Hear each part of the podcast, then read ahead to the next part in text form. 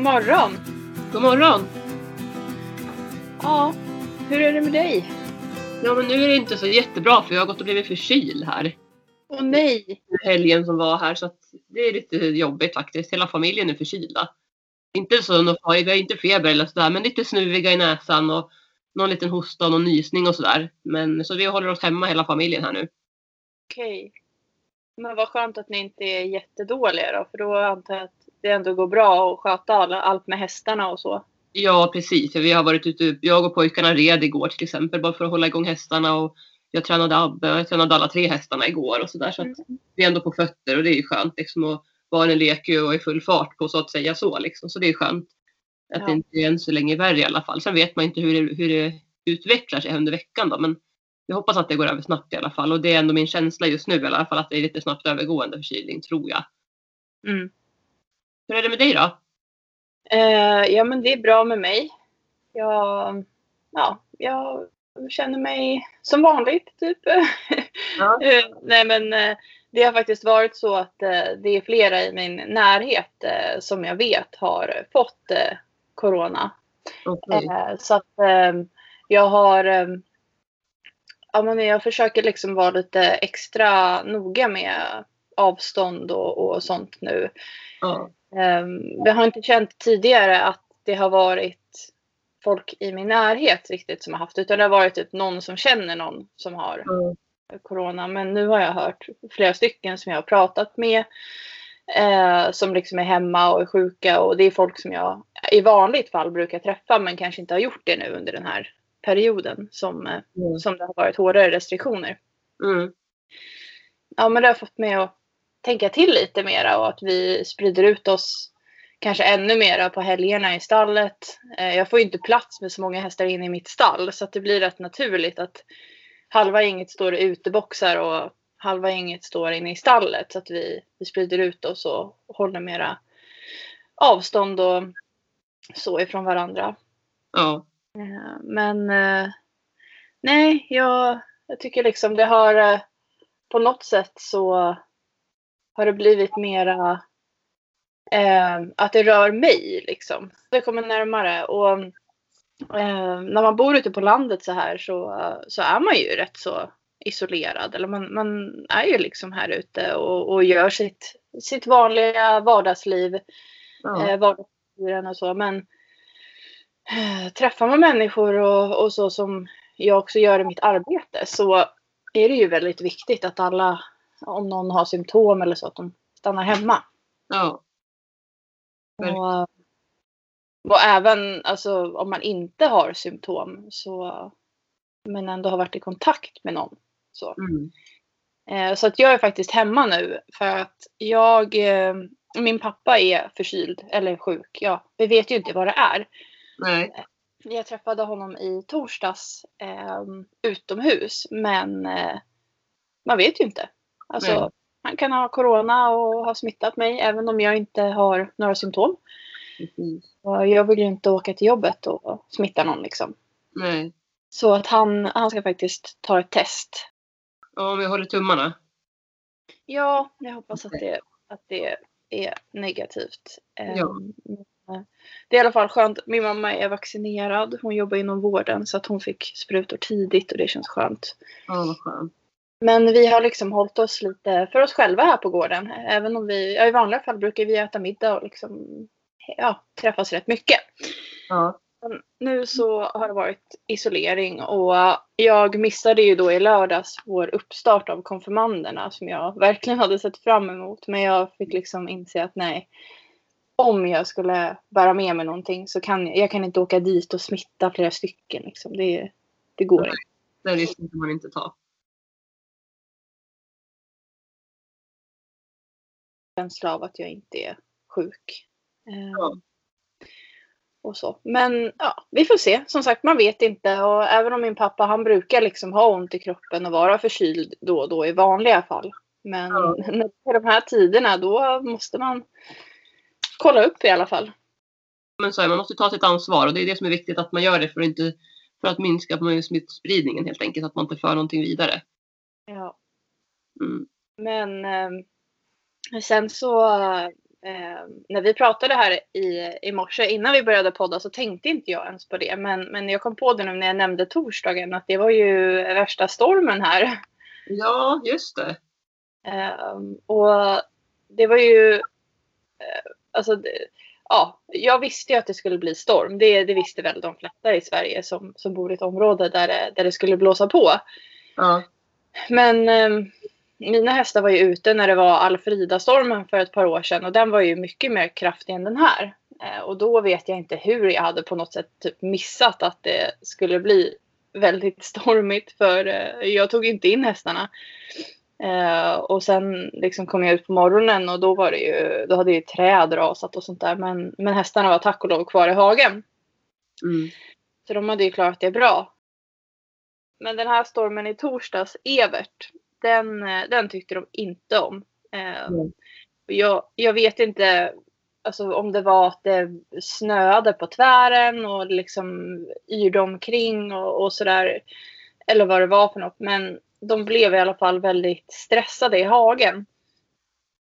Och um, min eh, pappa ringde då till mig och sa att nej, vi måste ta in hästarna. Jag sa att ja men alltså hur ska vi göra det? Vi har inte boxat till alla. Nej. Jag har ju just nu en häst i träning hemma, så jag har en häst mer än vad jag brukar ha. Och sen så håller vi på och bygger om lite i stallet. Okej. Och, um, ja, vi, ska, vi har tagit bort en box som vi ska göra till en hovslagerhörna och typ spolspilta. Jaha. Så just nu har jag bara nio boxar. Ja. Och i torsdags, har, eller fram till i torsdags, så var en av de boxarna helt fylld med alltså prylar. Typ hästtäcken och grejer som jag ska, eller har haft på loppis men som inte blev sålt. Mm. Så jag hade alltså åtta boxar lediga och elva hästar. ja, det går inte riktigt ihop den ekvationen. Eh, nej. Eh, och, och det var liksom du vet panik i hagen och kom ut och bara vi måste ta in hästarna. Jag bara ja men vänta nu, vänta vi måste tänka hur ska vi göra det här. Mm. Jag har inte boxar liksom. Han bara nej men de får stå två och två i vissa boxar. Jag bara ja, ehm, ja det, det, ja vi får väl ställa in dem så tills vidare då. Mm. Och, um, vi, eh, vi började plocka in dem och alltså, flocken blir ju mer och mer stressad och nervös ju fler flockmedlemmar man plockar bort. Eh, kanske framförallt eftersom jag har en sån stor flock så det blir så tydligt för dem när de blir liksom färre och färre där ute i stormen som ska försvara sig. Mm. Så eh, ju till slut då, de sista tre hästarna tog vi tillsammans. Eh, min mamma kom och hjälpte till också, så tog vi in dem. Och till att börja med så stod ju då i två boxar eh, två hästar vardera. Så Shaman och Sohar stod i en box och eh, Euforian och Abbe stod i en annan. Mm. Och det, är- alltså, jag menar, det är nio kvadrat. Det är väldigt trångt.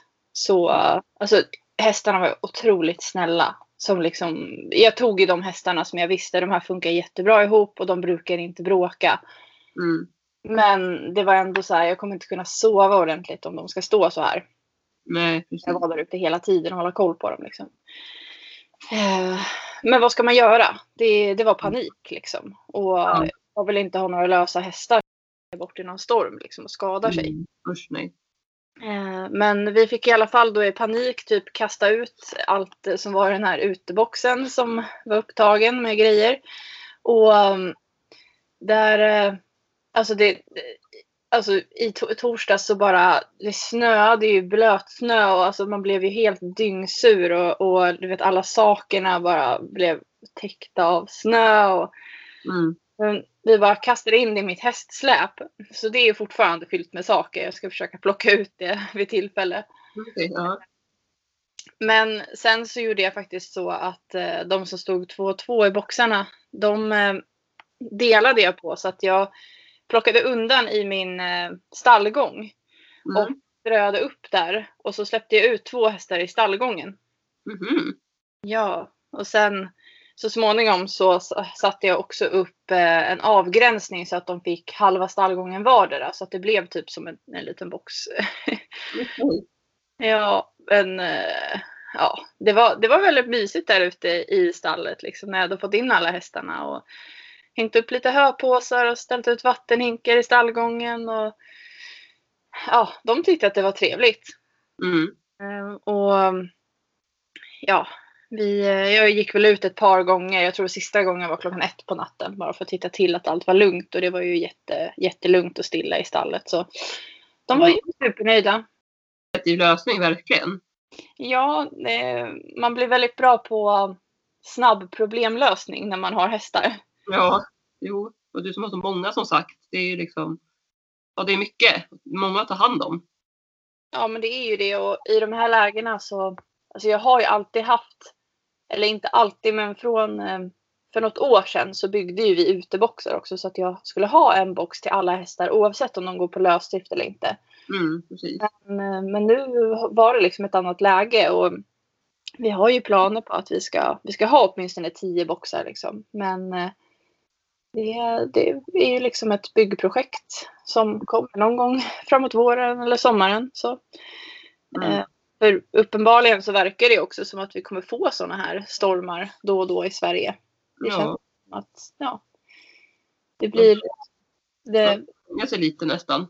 Ja, det blir vardag på något sätt här under vintern. I början på året och så har det ju varit stormar. Det var en händelserik eh, torsdag där som eh, Mm. slutade väldigt bra i alla fall. Vilken tur. Vad skönt. Ja, men det var jätteskönt. Och, eh, nu vet jag ju att det där är en lösning som funkar i alla fall. Om jag nu ska behöva göra samma sak igen vid något tillfälle. Precis. Ja, men det är bra att veta det i alla fall.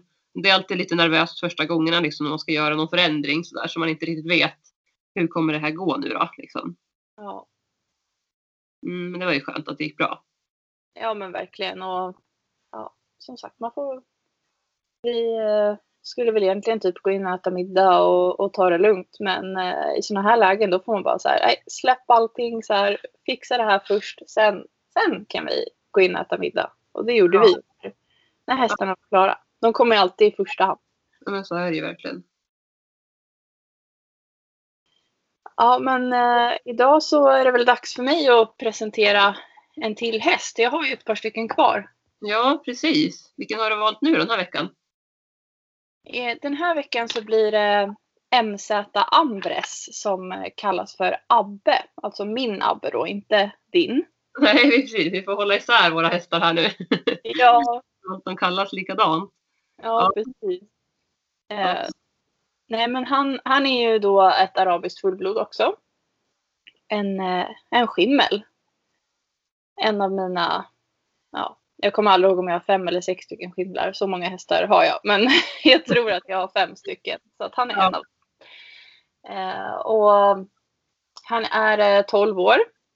Mm. Och jag, har, jag tror att jag köpte honom 2016. Jag är inte riktigt säker på årtalet. Men jag har för mig det. Jag har haft honom ändå ett gäng år. Mm.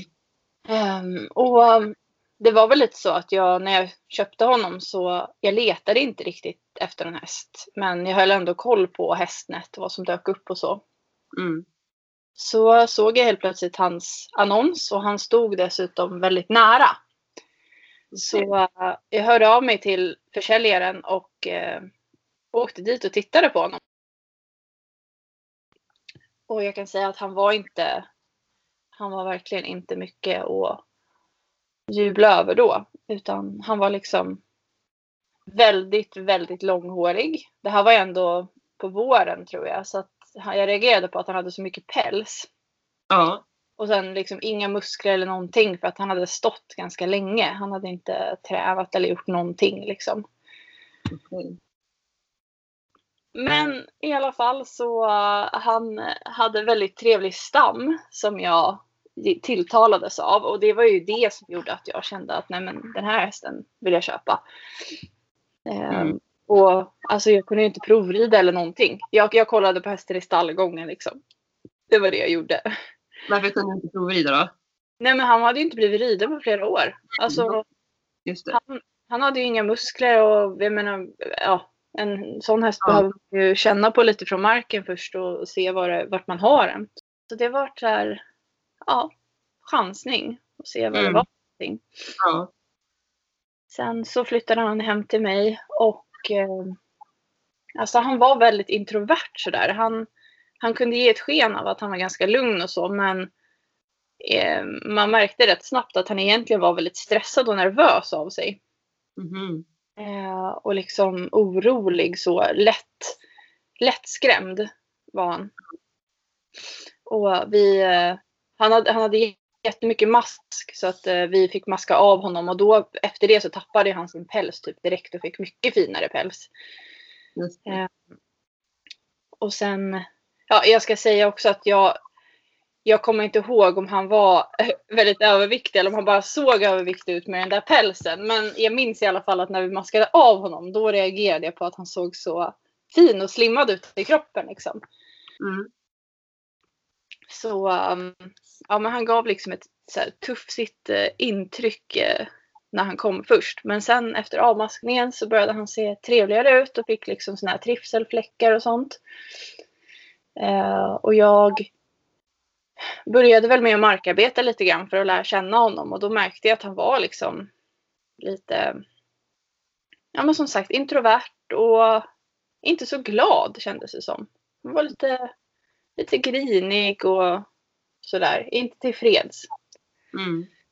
Eh, och jag red väl lite på honom också och då märkte jag att eh, han har nog blivit upplärd hur, att stegra. Eh, för när man tog i tyglarna, när han stod stilla och man tog i tyglarna och ville backa till exempel, då försökte han resa sig istället. Jaha. Och också att han liksom hade ett lite stressigt beteende när han stod stilla. Att han började liksom skrapa eller vifta med ben, frambenen i luften och sådär. Eh, och jag har sen fått veta i efterhand att det var så att eh, han hade blivit stegrad ganska mycket av sin förra ryttare. Okej. Men, eh, men vi liksom tog det lugnt och han hade ju inga muskler att bära ordentligt heller. Så det blev väldigt lugn ridning sådär i början. Mm. Och sen var det faktiskt så att eh, bara kanske fyra, fem månader efter att jag hade köpt honom så fick han en senskada. Eh, och det var faktiskt så att min, eh, ja, han var på väg in från hagen en dag och eh, då kom det en katt hoppande. Och som sagt, han var ju väldigt lättskrämd här i början. Så att han blev jätterädd och kastade sig åt sidan rakt in i mitt släp som stod en bit bort. Nej. Ja. Det fanns liksom inget som någon hade kunnat göra för att motverka det. För han, Mm. han fick panik liksom. Oj. Och um, ja, då det blev som kraft att han slog, eh, slog, eh, ja, slog sönder sin sträcksena på ena bakbenet. Så att den liksom, jag tror den i stort sett gick av faktiskt. Så då blev det ju in till kliniken och sen var det rehabilitering av den här skadan. Det tog ju många månader. Mm. Men då fick jag också chans att lära känna honom mycket bättre under den tiden. För det blev mycket, mycket tid som jag spenderade ihop med honom såklart. Precis. Eh, och ja, det är alltså en, en skada på sträcksena är ändå det är betydligt, betydligt bättre än typ eh, böjsena till exempel. Mm. Så prognosen var ju väldigt god. Och ungefär ja, lite mindre än ett år efter skadan så startade han sin första clear i distansritt och blev godkänd. Och uh, han gick också, han kvalade upp där och tävlade några åtta mil och sådär också med mig. Och visade sig ha otroligt bra talang för distansritt. Eh, väldigt snabbpulsad och lågpulsad. Och jag ska säga att någonstans här i och med rehabiliteringen och att jag började hantera honom mycket mer från marken och liksom träna ledarskap, kommunikation, horsemanship så blev han så mycket mer lugn i sig själv. Ja. Och eh, när jag väl började rida ut på honom också så kände jag att wow, vilket självförtroende den här hästen har. Han är liksom, han bara går som ett tåg framåt. Mm. Och det är typ ingenting som skrämmer honom nu. Vad häftigt. Ja, så uh, någonstans där på vägen så, uh, så liksom hittade han typ sin gnista igen. Och eh, Ja. jag skulle säga att eh, Abbe är den av mina hästar som har absolut bäst självförtroende. Och ja, han, han har så mycket vilja och livsenergi. Han bara, alltså man blir så glad av att rida på honom. För att han, han har liksom öronen framåt och bara går på liksom. Mm. Eh, och det är en väldigt häftig känsla. Eh, han har ett högt tempo i sig också så att man får ofta bromsa honom för att han tycker att det alltid går för långsamt. Han, eh, men samtidigt så är han liksom arbetsvillig och han är med. Ja. Jag skulle säga att idag är hans personlighet en självsäker häst som vet vad han vill Mm. och ehm, ja, som, som också vet vad han, vad han tycker är roligt. Så till exempel äls han älskar att hoppa. Eh, och han älskar att rida ut. Men han tycker inte att dressyr är lika roligt. Så där får man liksom motivera honom lite mer. För där blir han så här. Mm, lite. Lat och bekväm av sig. Och tycker om inte ryttaren gör rätt och får fram honom ordentligt. Då, då gör inte han rätt. Då tycker jag nej. Jag har ingen lust att jobba. Så han och euforien är lite lika där faktiskt. De, ja. euforien är mer arbetsvillig. Men, men Abbe han, han blir väldigt lat och bekväm av sig om, om han tycker att ryttaren eh, behöver jobba lite mer för att han ska vara med. Liksom. ja. Eh, nej, så, att, eh, så det är häftigt att liksom se. Han har verkligen förändrats mycket. Och det är häftigt också att kolla tillbaka på, eller försöka minnas hur det var. Och det Ja. har faktiskt svårt att minnas. Eh, jag, ja, jag vet bara att det var, det är en stor skillnad på hur, den här hästen och Mm. som har hänt med honom. Liksom. Men eh, ja, det är som, som jag har sagt tidigare, att man önskar liksom att man hade dokumenterat mera under resan. Men man vill ju sällan göra det om det inte går bra. Nej, nej men Eller- precis. Ju, ja. Nej, Ja. så har ju det många hästar också tänker jag. Liksom. Det tar ju tid också att dokumentera. Jag märker nu med min Abbe, där har jag ju dokumenterat sedan han kom. Tack och lov i alla fall, det känns kul. Men jag har ju mycket också honom att fokusera på. Jag tänker att det är, om man har många hästar också så är det ju inte alltid lätt att hinna med det heller. Och som du säger, det kan vara jobbigt också med när man har motgångar och dokumentera det. Ja, men verkligen. Det, då vill man ju filma eller fota det som är bra. Ja, Så, eh, ja, men, eh, men i alla fall så, han är ju, eh, han har väldigt bra talang i distansritt och eh, nu har han kommit av sig lite i sitt kvalande här eh, av olika anledningar och framförallt nu är det ju, eh, corona har ju satt stopp för alla mina hästar men eh, jag tänker ju att han, planen är att han ska förhoppningsvis kvala upp och kunna gå lite internationella ritter också. Förutsatt att det verkar som att han liksom funkar på den nivån. ja, Mest fysiskt och psykiskt är han nog eh, nästan den med bäst psyke av mina hästar.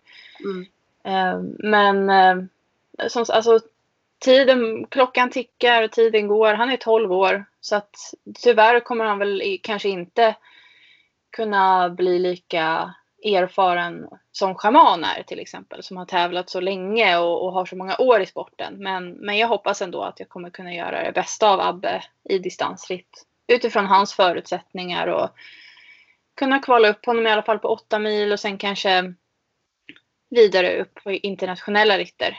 Men Ja. eh, vi får ju liksom se nu vad, vad som händer med tävlingarna och om han hinner bli 13 år innan vi kommer vidare. Vi vet inte. ja. För fyller han, han fyller 12 i år alltså. Ja, det gör han. Ja, Ja. Så, ja. Men samtidigt så är han ju ganska oförbrukad i distansritt eftersom att han inte har tävlat så mycket. Så att han har nog Mm. många mil kvar att gå skulle jag gissa på och hoppas. ja, säkert.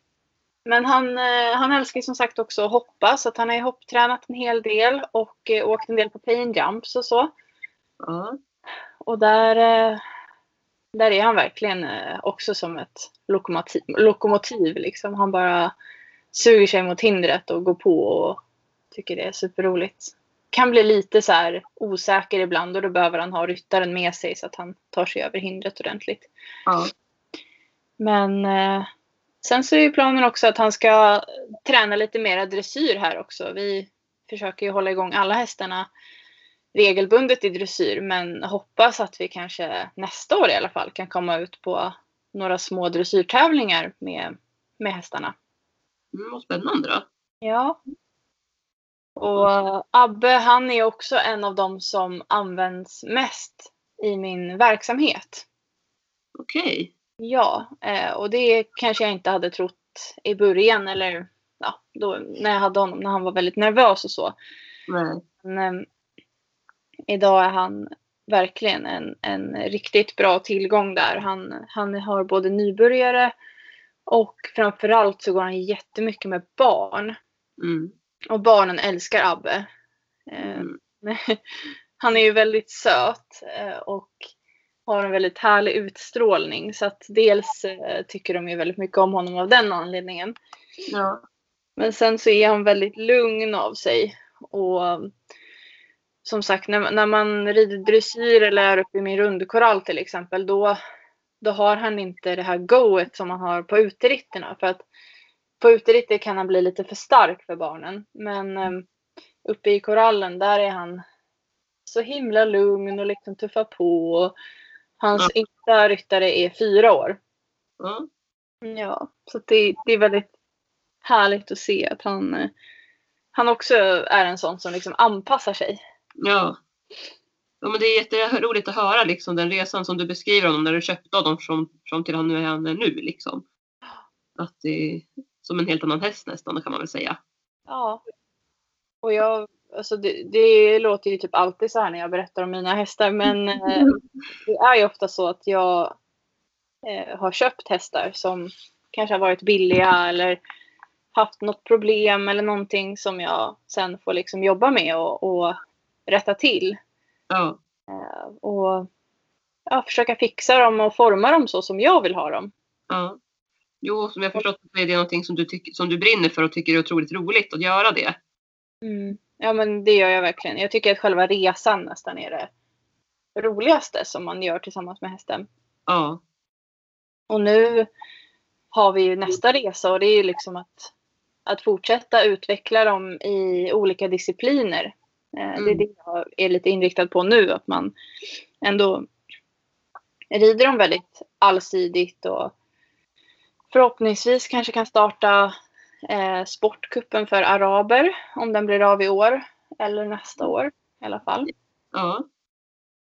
Och, ja, men eh, alltså visa upp arabens mångsidighet. Det är någonting som jag tycker är roligt för de har ju verkligen så många olika sidor.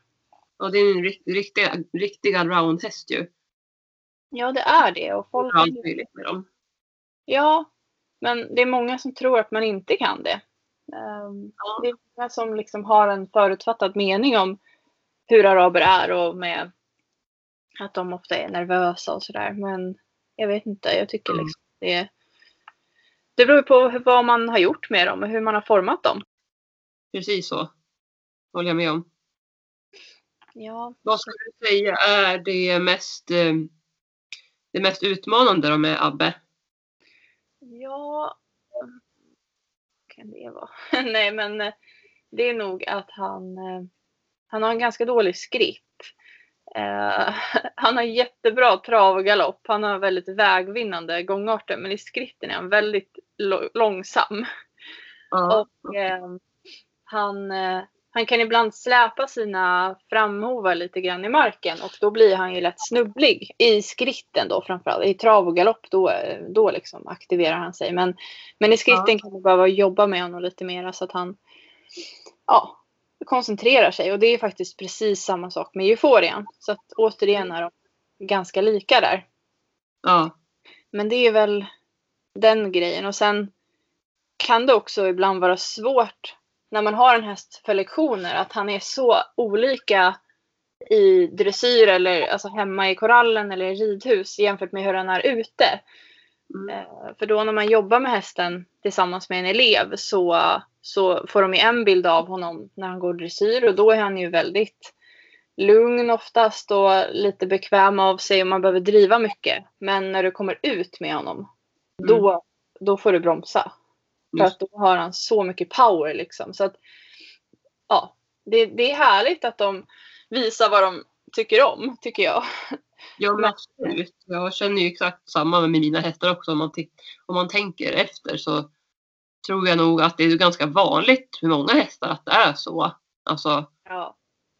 ja, egentligen, framförallt om man tänker Herman och Gingis är väldigt tydligt så att de är mer långsamma. Man behöver motivera dem mer när man är på ridbanan. Men när man rider ut så är det liksom full fart och då måste man precis som du säger bromsa ganska mycket. Man behöver, och som på Herman då som är också en ganska som ändå är en D-ponny. Han, han blir ju rätt stark liksom. Det är ju en viktbärande häst. Så att det behöver man ju verkligen. Man behöver vara kunnig. Skritta kan ju egentligen vem som helst göra på honom. Men ska man sätta igång och trava och galoppera då krävs det sin ryttare liksom. Och det tror jag nog kan vara ganska vanligt också för många hästar. Medan att en del liksom kan då vara lugna på banan. Och man kan sätta upp en tvååring egentligen på hästryggen liksom, eller på Herman eller Gingis. Och det är Ja. inga problem. Men ute så är det inte riktigt så. Nej, det är ju som du säger. De, de, majoriteten av hästarna blir ju mera framåt utomhus för att de Ja, har mer go liksom. ja, Eh, men eh, ja, det är ju det är någonting man behöver ha i åtanke när man har hästen i, i verksamhet som både du och jag har. verkligen. För det är ju säkerhet som vi har pratat mycket om. Ja. Måste man tänka på den. Jag tänker på det här med skritten som du säger. Har du någon tanke kring var, varför du tror att han blir, att han, att han blir långsam och släpar fram hovarna i skritten? Är det för att du tror att han blir omotiverad oftast eller att han tycker att det är roligt med fart och så blir han omotiverad när han måste skritta liksom? Eller vad kan det vara tror du? Någon gång liksom som är? min upplevelse är att eh, de har ju väldigt olika eh, rörelser i, i skritt. Mm. tempo i skritt ska jag väl säga. Alltså jag har ju tio helt olika hästar varav en skrittar i nästan 10 kilometer i timmen. Det är en Ja. av hästarna. Och Abbe går i 4 kilometer i timmen och Euforian också. Och det är liksom deras tempo. Det är deras trivseltempo. Ja, Och jag tror att det är ett ganska vanligt tempo bland många araber som är lite mindre. Som Abbe och Euforian är ju mindre än Abbe. Men, men Abbe han är inte jättestor heller. hur stor är Abbe då? Han är nog eh, 1,53, 54 kanske. Något Ja. sånt. Så lite större än Euforian, som är det ponny. Mm. Men, men sen så eh, när, jag, när jag köpte Abbe så var det också så att han släpade mycket sina baktår och det kan han fortfarande göra. Så att vi jobbar mycket med cavaletti eller liksom försöker att, att få in det i schemat för att få honom att lyfta mera på benen. Ja, Um, Och det kan ju också vara att de har eh, haft eh, muskelspänningar eller låsningar någonstans som gör att de tycker att det blir jobbigare att lyfta upp ordentligt. ja, Sen har det med liksom rörelsemönstret att göra med. Som Euforian har jag ju berättat om tidigare. Han är inåt-toad. ja, Och Abbe har också lite tendens att, eh, att slita på Ja, nu kommer jag inte ihåg om det är inåt eller utåt, men han är också lite, lite skev där. ja, Det påverkar ju såklart också rörelsemönstret och att de blir mycket lättare snubbliga. ja, sant. Så att man behöver liksom eh, med en sån häst kanske rida mer aktivt själv och vara mera hjälpa hästen mer. Mm. Så om jag rider Abbe och eh, ska skritta honom med lite högre tempo, då sitter jag ofta och driver honom lite när vi är på uteritter och försöker få honom att liksom jobba ordentligt och komma igång med bakbenen. Ja, Eh, Men Abbe, alltså det, det knepiga med honom är att han har så lätt för att börja takta eller trava i liksom skritttempo. Och då, då måste du liksom hitta det här läget mellan att han, han skrittar så fort han kan utan att börja göra det. mm. Så det är lite trixigt. ja, det kan jag tänka mig. Ja, Man får jobba på. ja precis. Vad är det som är det posit- mest positiva då? Vad är det bästa med honom? Ja, men det är nog hans, eh, alltså hans självförtroende och att jag, jag litar verkligen på honom. Eh, han är alltid ärlig med ja, sina känslor och om vi är ute så, så vet jag att det är inte mycket som bekommer honom. Liksom. Han, han går på. Han vill framåt och han skulle idag inte få panik bara rätt som det är. Eh, det Mm. kunde han få förut för länge sedan. Då var han ju ganska eh, istadig eller så här. Eh, det kunde helt plötsligt bara komma att han bockade eller gjorde någonting. Men, men idag så är han verkligen så harmonisk och liksom nöjd med livet. Det känns som att han verkligen oh, lever, lever livet helt enkelt. Ja. Det tycker jag är härligt. Men det smittar av sig mycket. Man blir liksom glad av honom. Han, mm. När man är ute så börjar han frusta nästan direkt. Så fort man kommer in på grusvägen och liksom, man bara hör hur han slappnar av. Ja. Skönt. Vad, vad roligt.